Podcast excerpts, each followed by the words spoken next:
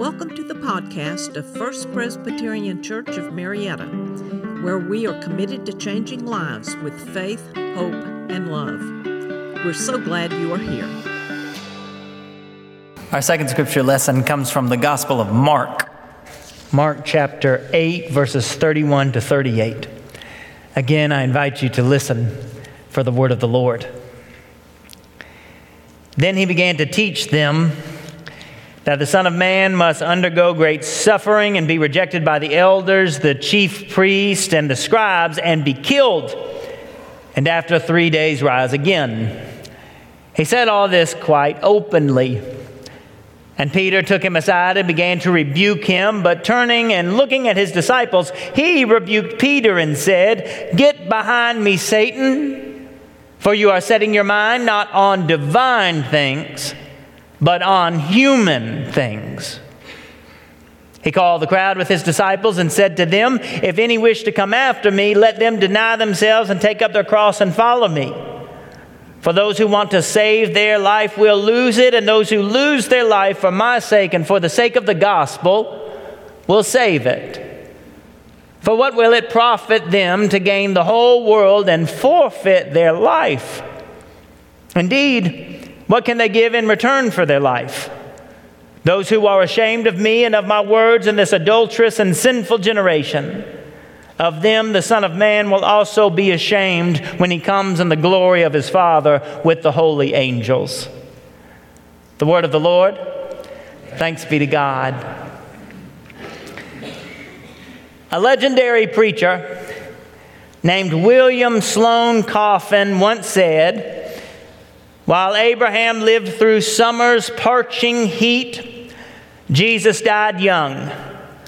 But didn't both show us that it is by its content rather than by its duration that a lifetime is measured? Deserted by his disciples, in agony on the cross, barely 30 years old, Christ said, It is finished and thus ended the most complete life ever lived. I love that quote. And that word complete, used to describe the life that Jesus lived, is different from the world, word ideal Saying that he lived a complete life is different from saying that he lived a superlative or sensational life. Living a complete life is different from living a efficient and efficient life. Yet sometimes I want to live efficiently.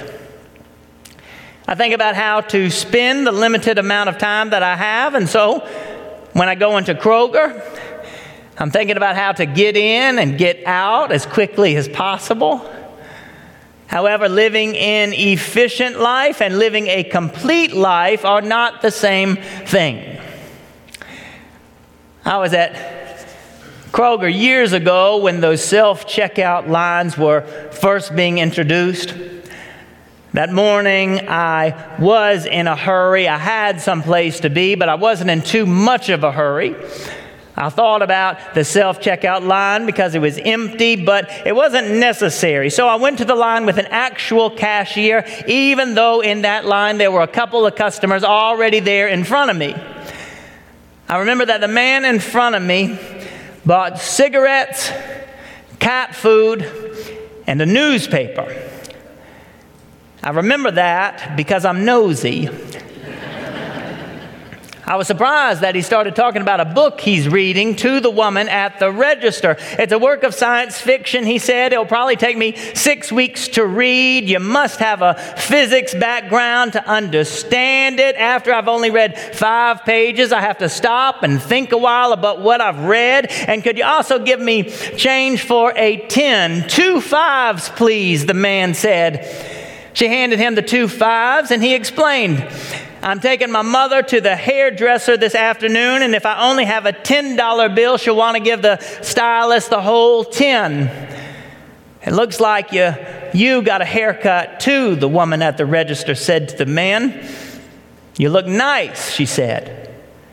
Not too nice, though, he replied. I lost another tooth. So I'm scared to smile because when I do, I look like I came down from Appalachia. I thought that was a mean thing to say about people from Appalachia, but I didn't say anything. I just kept on eavesdropping. I'm getting a, a new tooth soon, though, he said. The woman at the register looked pleased with this. Come in here smiling once you do, the woman said. He covered up his mouth and he said, I'm smiling now, but don't look. If there are any banjos around, this smile may inspire them to start playing the theme song to Deliverance. Then he laughed. The cashier looked at me and said, I love seeing that man. He makes me smile every time I see him. I wasn't sure what to say in response, but I knew to be thankful for having witnessed this whole interchange, which never would have happened in the self checkout line. The self checkout line might have been faster, but there are things more important in life than efficiency. Self checkout lines don't get jokes. They can't smile. You can't touch them. They can't hold your hand. People can do those things. Jesus did those things. God incarnate came down to make covenant with us, to have a relationship with us. So today, as we consider our second scripture lesson from the Gospel of Mark, where Jesus rebuked Peter for setting his mind not on divine things, but on human things, I ask you, how should we be living? How should we be spending our time? A few summers ago, I was checking out at the Kroger on a Friday. This sermon is sponsored by Kroger Grocery Stores, by the way. it was a hot day, so when I was at the Kroger at about 5 p.m., the woman in front of me had taken off her wig while shopping and put it in with the produce in her basket. The reason I know that, and the reason I know she took off her wig while shopping in the produce section, is because the cashier bagged all this woman's produce and nearly bagged the wig along with the vegetables. Ma'am, you forgot your hair, the cashier said. Today, as I remember the cashier handing this woman back her wig, once again I think about the difference between divine things and human things. When I think about Kroger, I think about getting in and out as efficiently as possible. And yet, there are divine things happening all the time, all around us. God is at work in our world all the time and all around us.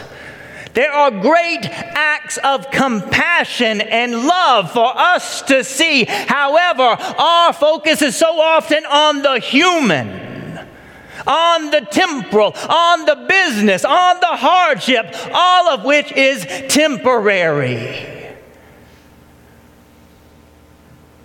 There's a C.S. Lewis quote that I love. The devil's greatest trick is making us believe that our temporary pain or inconvenience is not, in fact, temporary but permanent. We get wrapped up in all these worries, which will come and go. I have no idea what I was on my way to either of those times I was tempted to go through the self checkout line. Yet the first story I told you happened 15 years ago, and the second one back in 2019. I don't have any idea what I was rushing off to. Yet when I slowed down, I saw a glimpse of the divine. Jesus rebuked Peter, saying, Get behind me, Satan, for you are setting your mind not on divine things, but on human things. Last Tuesday morning, my mind was on human things. And yet I gained a glimpse of the divine. Let me tell you what happened. Last Tuesday morning, I walked into the church to find that the power was out. Our director of administration, Melissa Ricketts, had already talked with the crew working out on the corner, replacing the power line. They didn't know how long the power would be out, so she was on the phone canceling the Tuesday morning Bible studies and meetings. The rest of us just waited there with her, not wanting to go off to our dark offices. We just stood by the glass doors waiting and hoping that the lights would come back on soon so that we could get on with our day and do something productive. There's so many things that have to happen on a Tuesday. I was thinking about emails I needed to respond to. I was thinking about the bulletins that need to be prepared. I had a sermon to write. I had phone calls to make. Would I be able to get anything done in the dark? Should I just go on and work from home? And, and what about all the food that we keep in the refrigerators? What about all the clocks around here that we need to reset? Those were the kinds of things I was worrying about while waiting for the lights to come back on last Tuesday morning. Maybe everyone else was thinking about the same kinds of things. I don't know for sure what anyone else was thinking because I was looking down at my phone trying to make efficient use of my time. Then our Tuesday morning front desk volunteer, Amy Sherwood, walked in. With her, we had a big enough crowd standing there in the gathering area for Melissa to suggest that I lead a morning devotion while we wait. I knew already that Fran Somerville had written one for me.